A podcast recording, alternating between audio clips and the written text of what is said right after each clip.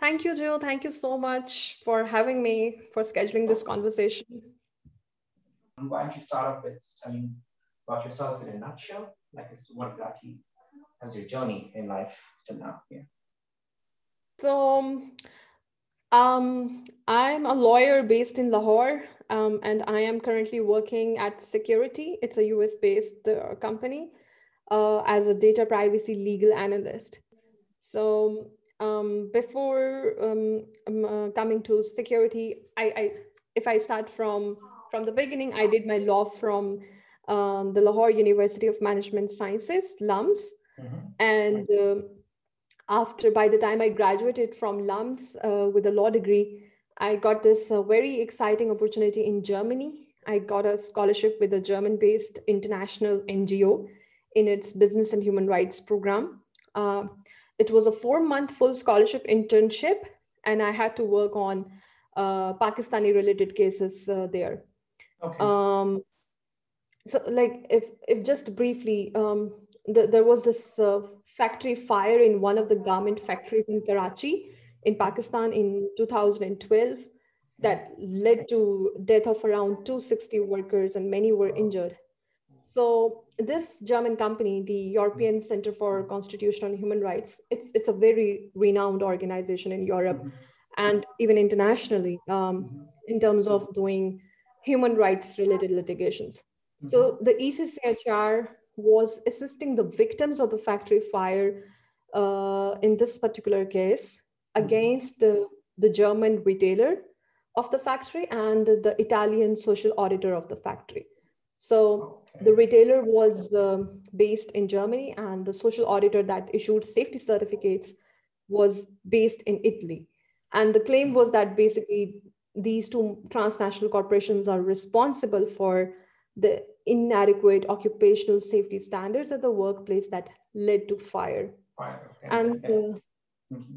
yeah, and this is just one of the many stories we hear around when you know a a transnational corporation somewhere in the global north, based somewhere in Europe or US, and then they have a factory in global south in Pakistan, India, Bangladesh, or Nepal, and then lots of human rights violations takes place uh, right. here in their factories. Um, so I was assisting the ECCHR in in in their uh, fight against the victims of the factory fire, and it was a very thrilling experience. It was a very learning experience. Right. Um, it, in, in fact, it was my, um, that was my first experience working abroad. And also, uh, I was in Germany, so first ever experience living abroad. um, okay. Yeah. And then I worked at a law firm in Pakistan. Um, um, and uh, in the meantime, I was applying for my master's. So I got admission to the University of Michigan Law School. Um, so basically, in my life, I would say that one event led to another.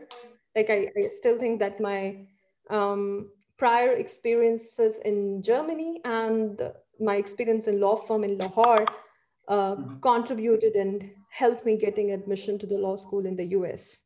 And then later, my LLM helped me um, landing to securiti to my current position as a data privacy legal analyst.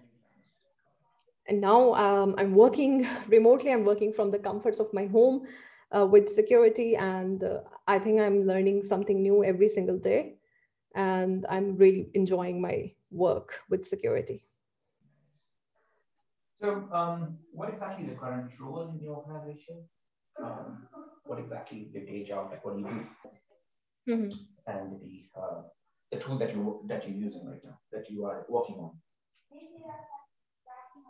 Uh, at securiti, so mm-hmm. um, basically, as part of the data privacy legal analyst team, uh, our job is to assist the product team in making products uh, and softwares compliant with law. So uh, what securiti does is that we provide many um, software solutions to companies all around the world mm-hmm. that help them comply with data privacy laws.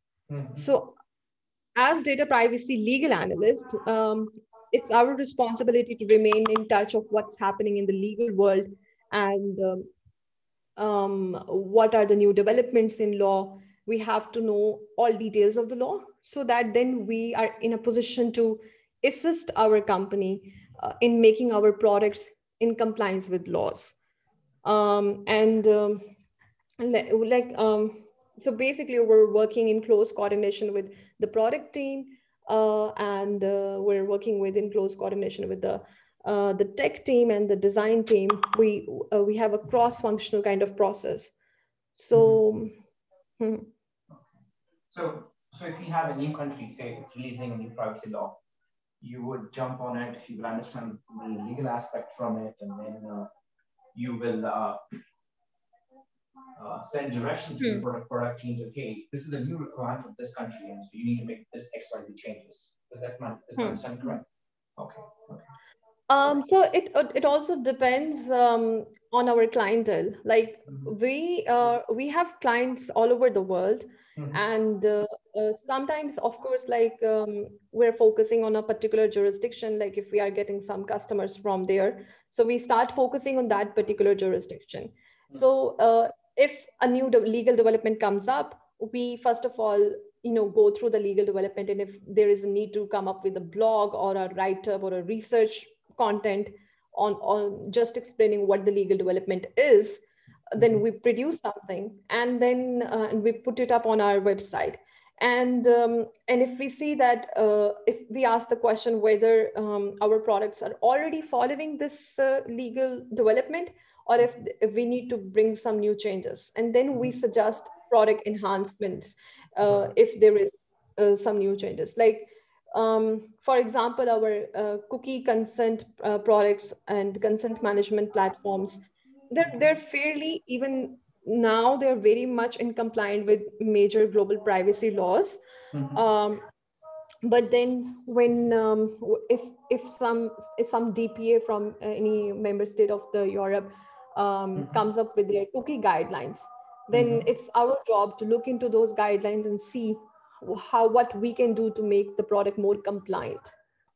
So that's um that's quite very difficult, right? Because things would be keep uh, would definitely would keep changing uh, with each uh, next year or each uh, uh, update from the DPA. All 190 90 plus countries that we have, uh, things will keep changing, and so you need to keep changing your the algorithm and the product, right? Keep tweaking it yeah uh, you're right it's it's a it's a challenge for us but right now we the legal analyst team at securiti we are three three people right now mm-hmm. and it's a challenge for us to keep pace with all the legal developments like um, mm-hmm. but we have divided jurisdictions among ourselves and we have divided even products among ourselves there, mm-hmm. there's a complete process in the company that we follow um, but as you mentioned data privacy is such a um, it's a field where every single day a new legal development is coming up and we start with every new news every day. So right. it's it's definitely a challenge. Um, so we we just have to uh, remain very updated. Updated right right right. Yeah.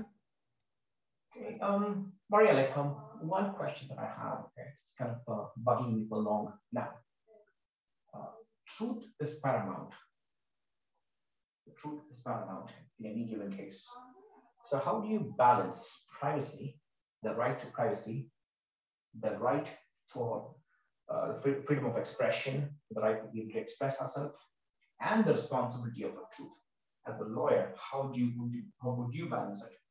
Yeah. So today, um, uh, thanks to social media and so that, we do have uh, we can have uh, uh anonymity. I don't have to, nobody has to know my real person, the, the real person behind it.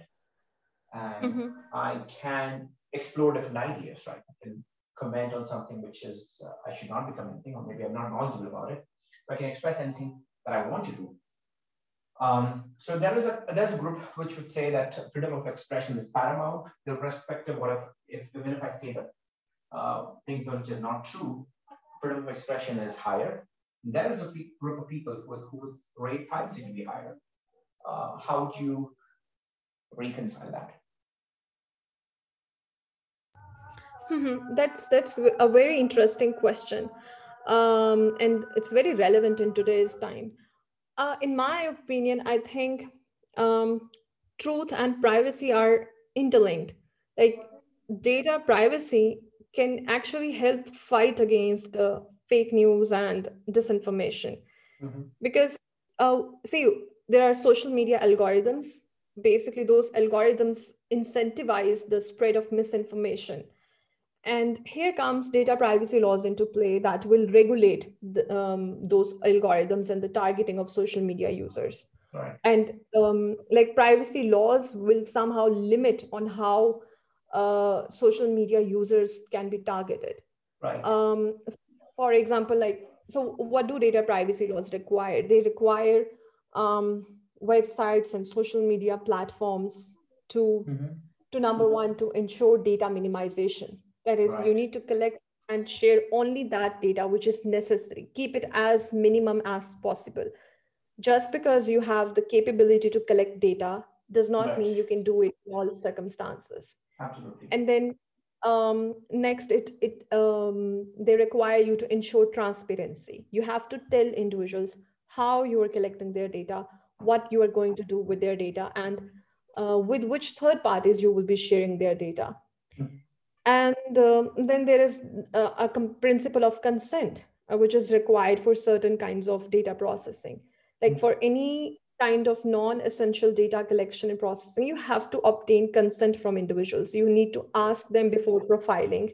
You need to ask them before tracking their location, before uh, bombarding them with advertisements uh, or mm-hmm. um, so these are the demands of data privacy and so when a company a website or a social media platform intends to fulfill these demands mm-hmm. um, when it attempts to ensure i mean data minimization transparency and when it mm-hmm. obtains consent from individuals mm-hmm. ultimately a lot of content gets filtered and only that content uh, will be shown to individuals which the individual is actually interested to see so in this way from a very legal centric way privacy can help fight against disinformation right and yeah and i completely agree with you um, it's a very delicate balance between right. um, maintaining freedom of expression right. and avoiding disinformation because um, it's a very delicate balance to achieve.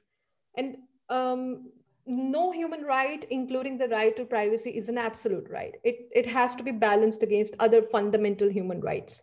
Right. And that needs to be done on a case by case basis. Right. So, yeah, I mean, um, so for what what can you do to achieve this balance? I, I think, in my opinion, number one you have to we need to have strict data privacy laws and number two there needs to be regulation of uh, uh, harmful or negative content and the filtering of content needs to be done very carefully. Uh, now we see that government is just haphazardly removing content but it shouldn't be mm-hmm. doing so. There should be a well defined criteria of what constitutes fake news mm-hmm. what needs to be removed what needs to be there online for the for the sake of freedom of expression. So it's a, it's a delicate balance because in, in india we the last few months we had kind of a storm uh, we had a big fight between the um, the right-wing government and the left-wing uh, intellectuals uh, about uh, how to balance privacy and, expre- and expression as well, uh, freedom of expression.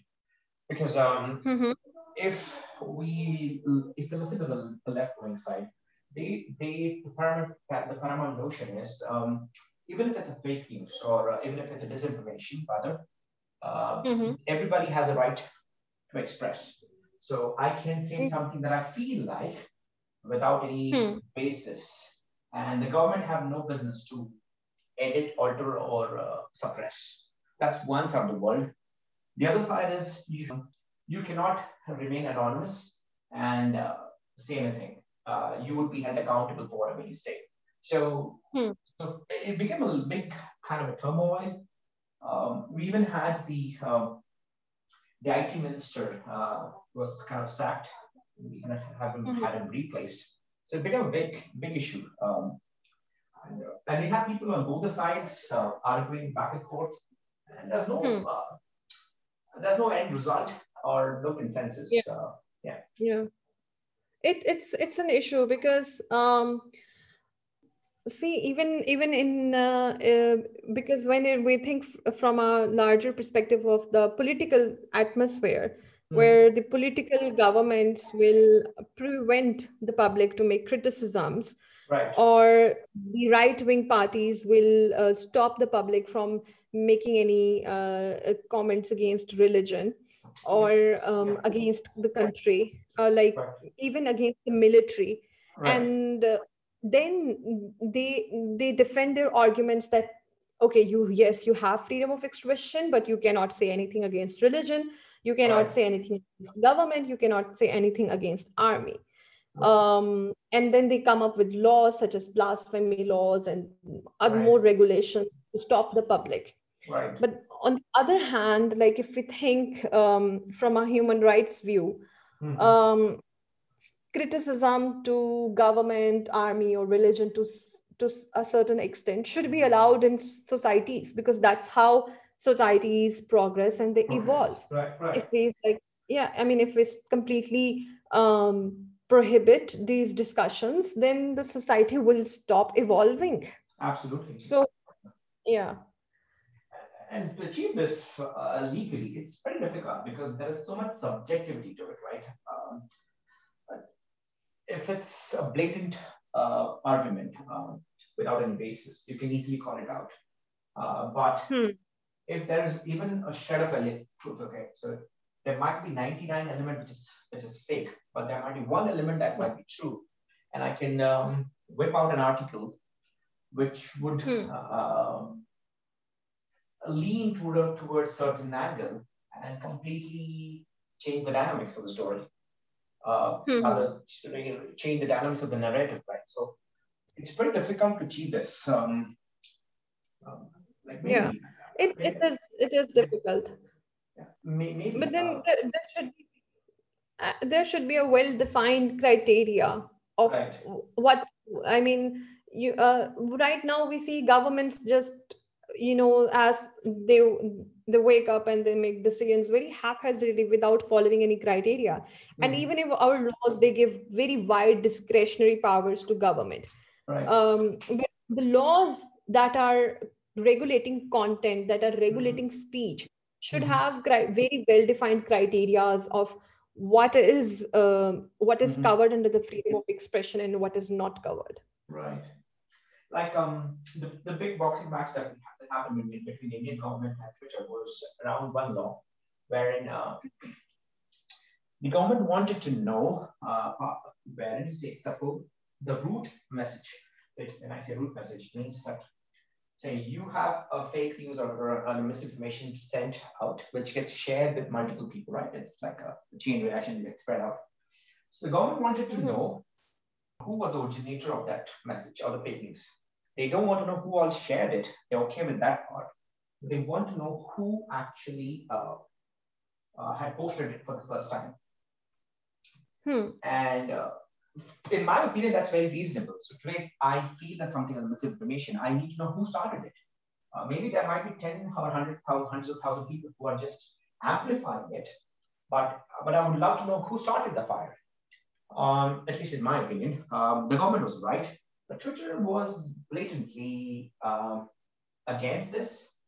Uh, mm-hmm. They actually said uh, in polite ways uh, that they're not going to do it uh, for whatever reason. So, what is your position on this?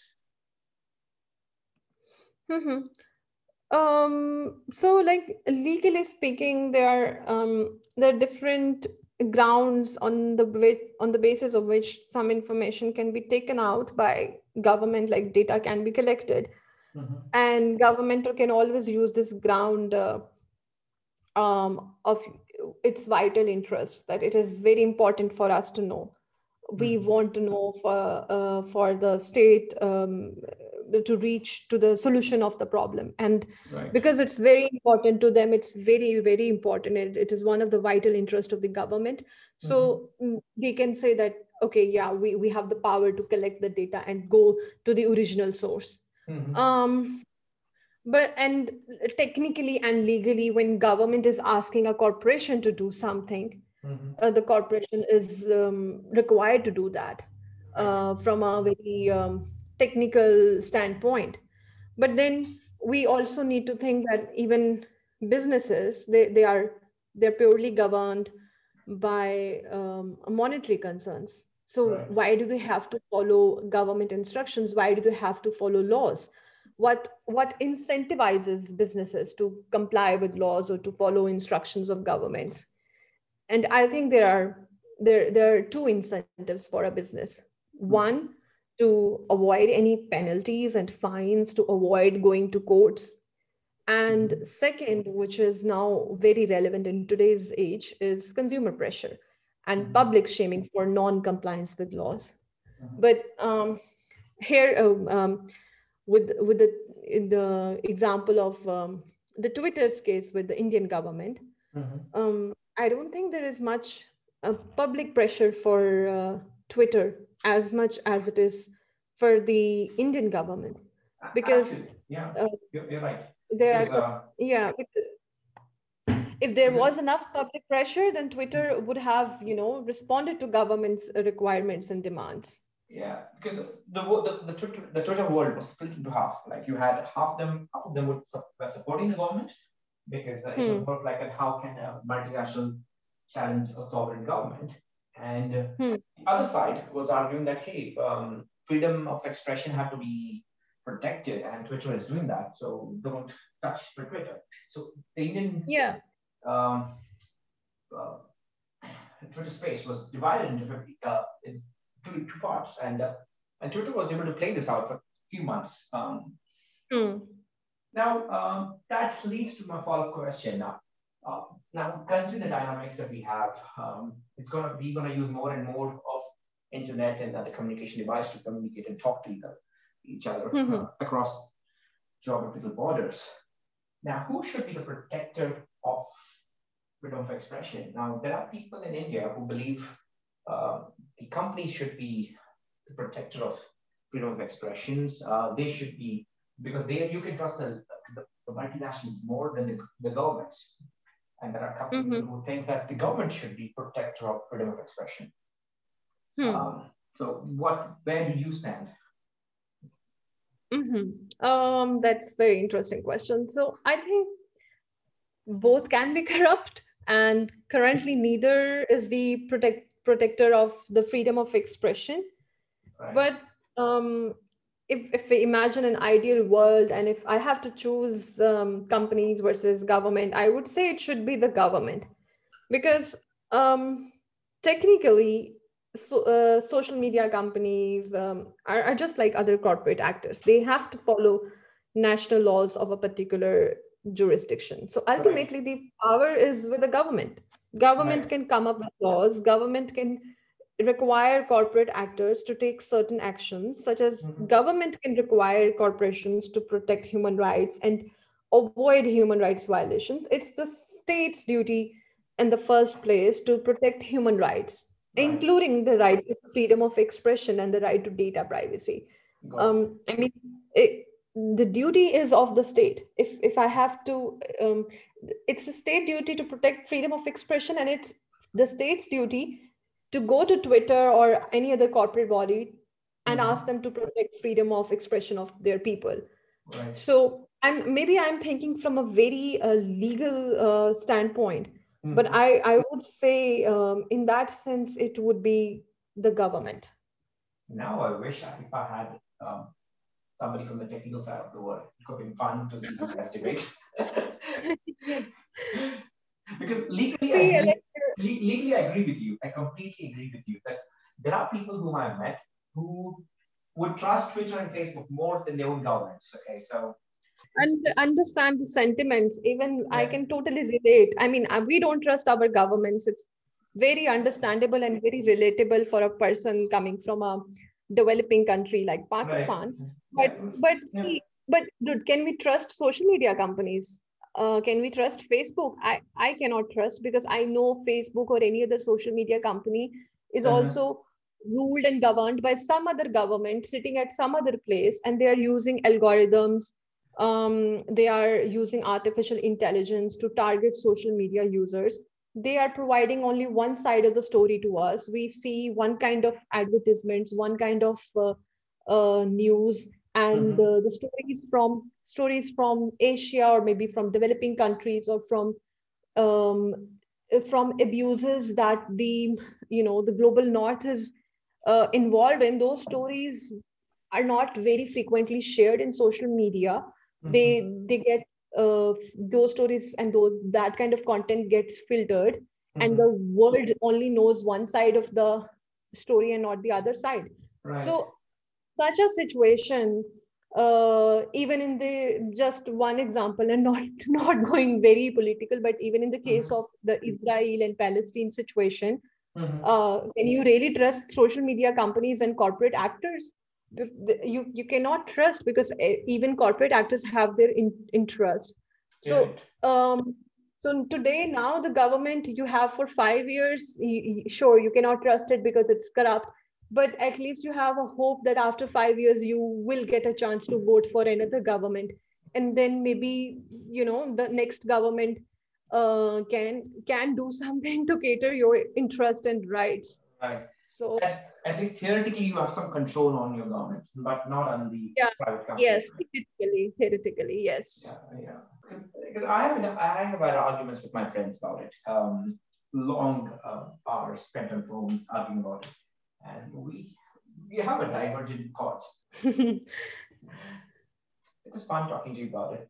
Um, now, one question, okay, now do you think now we are evolving? Now, they are evolving. The South Indian, many Southeast Asian countries, like let's talk about India, Pakistan, and Bangladesh. Yeah. Um, yeah. Like at least I believe from an Indian perspective, we don't have a culture of privacy. We don't have a privacy culture, right? It's, uh, uh, the neighbors know everything about you. Uh, your aunt would know everything about you. Uh, there's no culture of privacy. At least I can talk from an Indian context. I, I'm sure Pakistan is very similar to that. Um, how much hmm. time do you think it would take us to evolve to the level of uh, privacy that is um, uh, that privacy that is in, that is in, in Europe, the mature privacy for mm. maturity privacy mm. laws that we have in Europe, uh, even at the, at, at the at the um, uh, lower level, the citizens are very aware mm. what is private, what is not private, hmm they will not take the pictures just like that, right? Like, uh, they will respect your, your private space. But in, in India, and I'm sure in Pakistan, we, have, we don't even have this basic culture, right? How much time do you think yeah. it will take for us to evolve? Or should be even? Yeah.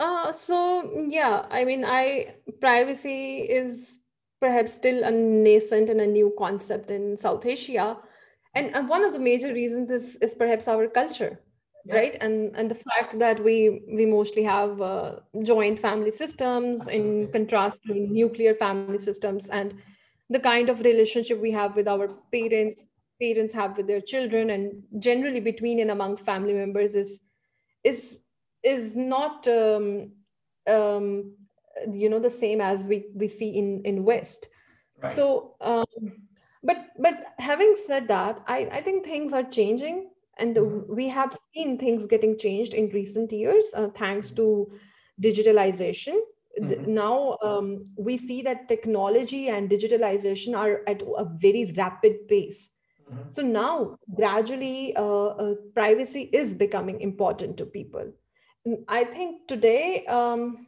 people are equating uh, it's this is my opinion and my um, observation that most people in Pakistan uh, equate privacy with safety, with mm-hmm. um, protection from uh, harassment, with mm-hmm. security and safety of their homes.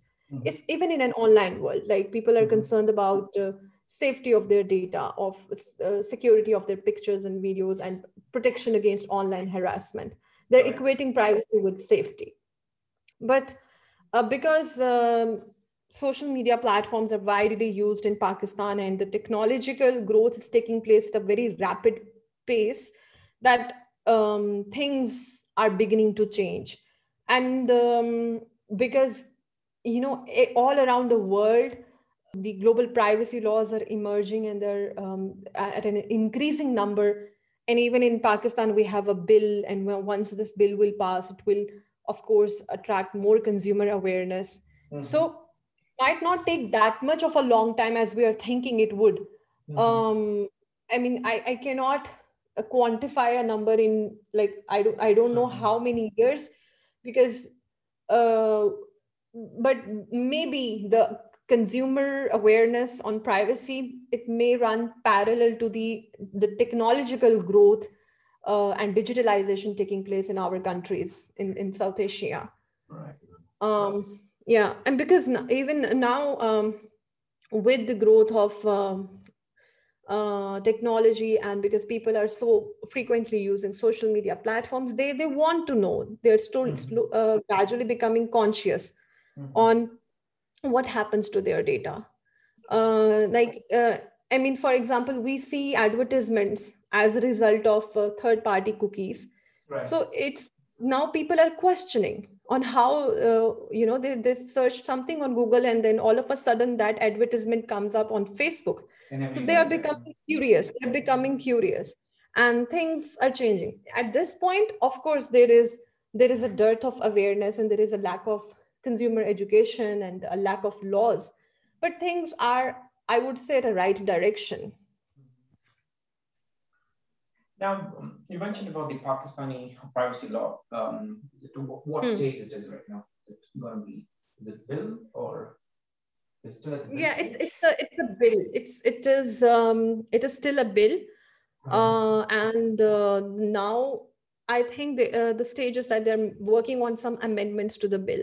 There is one draft uh, version that is available for, for the public, but hmm. uh, the, the IT Ministry of Pakistan is working on amendments. Um, so let's see when they are going to pass this bill. In fact, like I was um, very much uh, keen for Indian law, uh, Indian uh, privacy protection hmm. laws to be passed. Uh, the tentative hmm. timelines were 2019, but they were passed in 2019. The draft version came in 2018. Okay, I was very hopeful hmm. that uh, things would fall in place. Um, but some vested interests, interests have actually been successful in holding it for the last three years. And I believe it's not been able to mm-hmm. completely. So, yeah. Yeah, I think so. Uh, on the one hand, we have this um, international um, uh, pressure where, where we have to maintain our international reputation that, see, Pakistan is in compliant with all global and international laws. We have, we're, we have, we're signatories to international human rights treaties and so because now the globally mm, other mm-hmm. countries are coming up with data privacy laws so mm-hmm. there's this pressure that pakistan also has to come up with a data privacy law very soon right. but on the other hand on the other hand we have this entire uh, political scenario where i think um, um, we're still thinking to um, cater to government we don't want to come up with law that will curtail the powers the data accessing and the data collecting powers of governments right. uh, because of the entire the in concept of uh, you know we the law enforcement agencies they have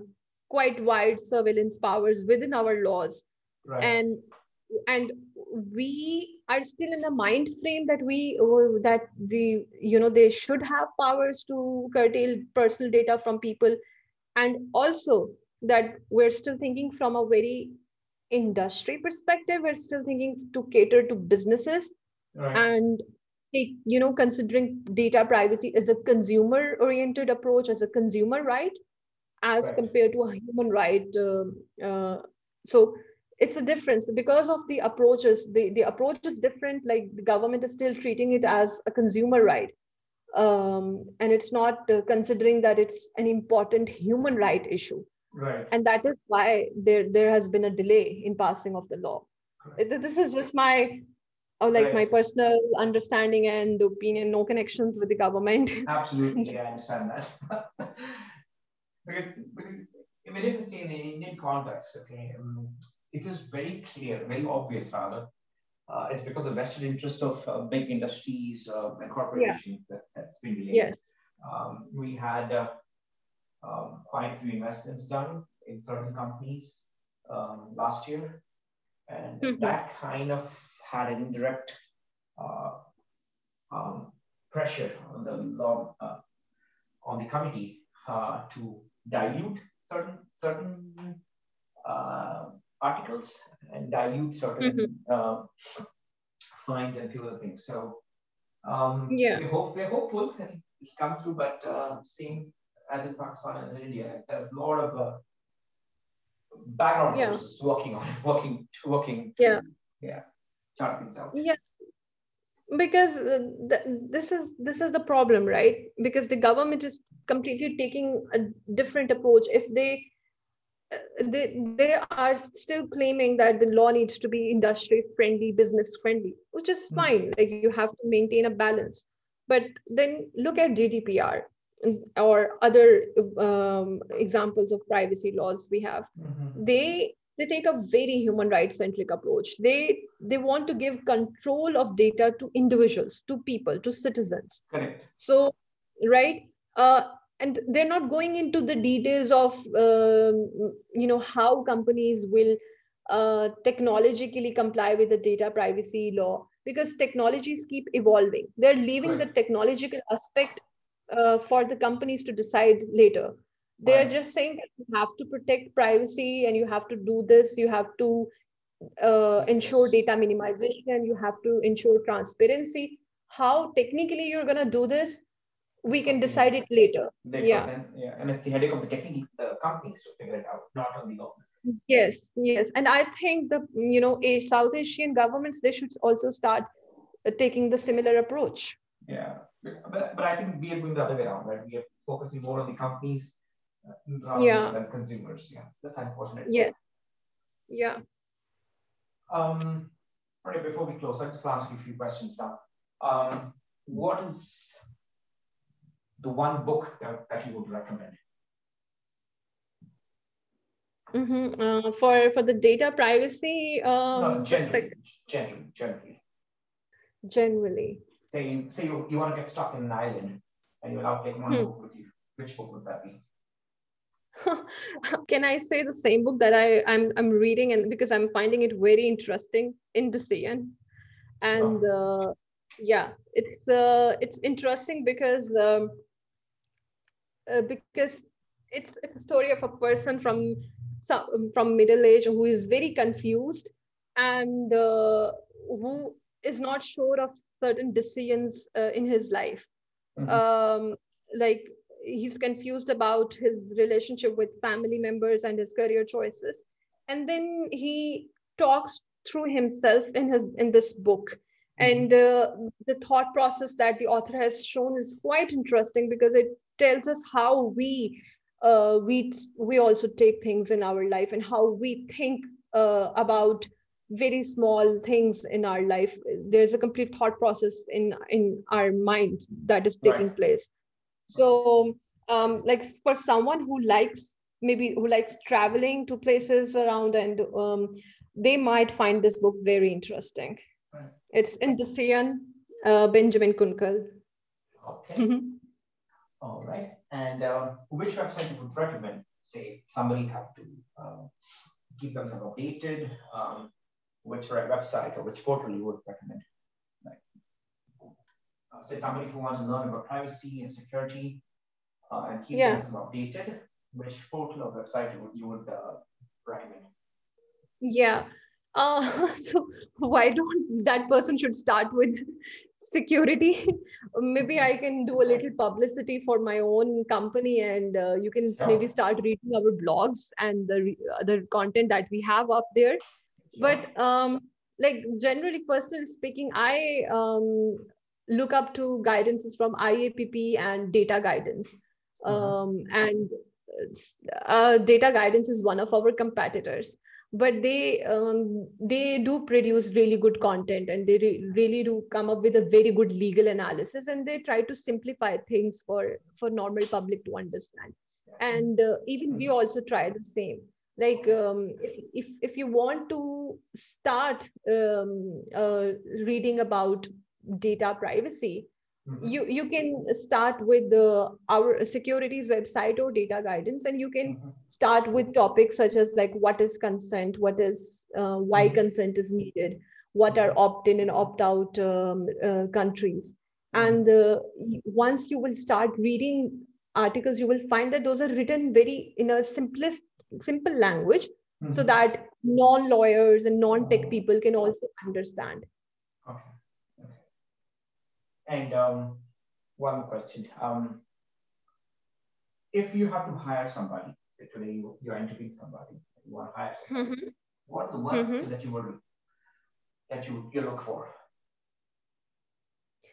uh, what what are the qualities that i'm looking for no. when i have to hire somebody what is the one skill that you you place higher weightage hmm.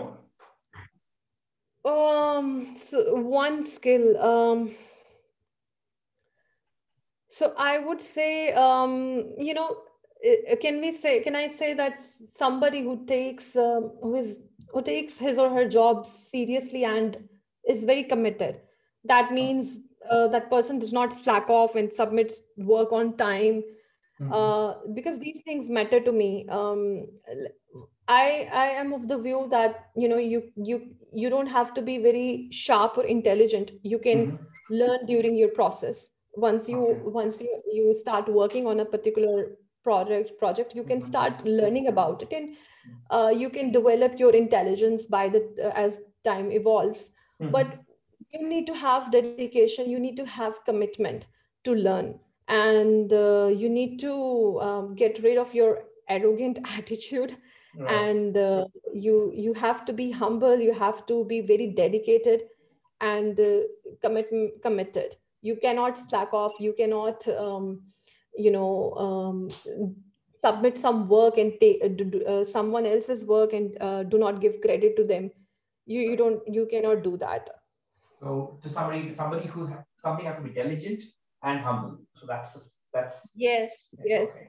yes, yes. Especially uh, being humble, I really uh, admire this quality because I've seen that people are so intelligent, they're so full of knowledge and so full of expertise, mm. but somehow um, arrogance ruins you know things so so you need you need to of course you have to be confident like being confident is one thing but you need to be humble humble is what i got um, yeah which personality maybe um, from past or present or maybe they're alive or dead uh, you would like to have dinner with and explore their mind the way you think which personality um, maybe the live or personality yeah. yeah the personality i'm really uh, fan of or I admire.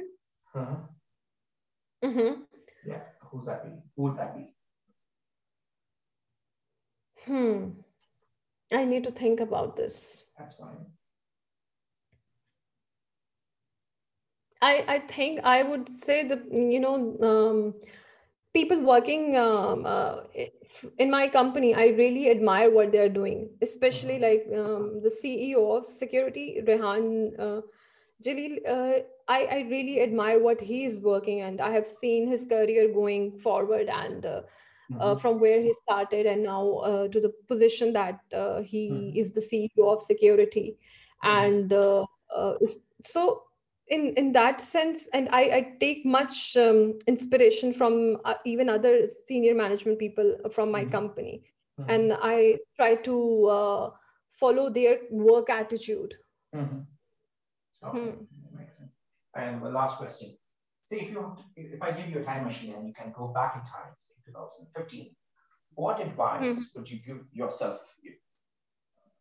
What advice would you give yourself? Yeah. Um, I, I would say that uh, I would uh, give advice to myself that, you know, be patient mm-hmm. and I don't need to to hurry up for things things will happen at their own pace so if you're not um, getting your desire at a particular stage of your life that's okay mm-hmm. and you mm-hmm. need to accept your uh, losses and failures uh, patiently and with a very wide heart and uh, uh, so if i go back to uh, times I, I would say yeah be patient to yourself give hmm. yourself time and just accept that things will take time. It uh, it you know it it's not important that something is um, you you will get you will achieve something all of a sudden. It's going to take time. And also like you need to stop comparing yourself from others. Everyone has their own timelines. So um, someone will achieve one thing at at, uh, at one time of their life but you you might achieve the same thing but at a later stage so you don't you don't have to compare yourself with their timeline. All right uh, maria it was fun talking to you. Quite an experience. It was it was very interesting. It was very um, interesting conversation. All right. Thanks maria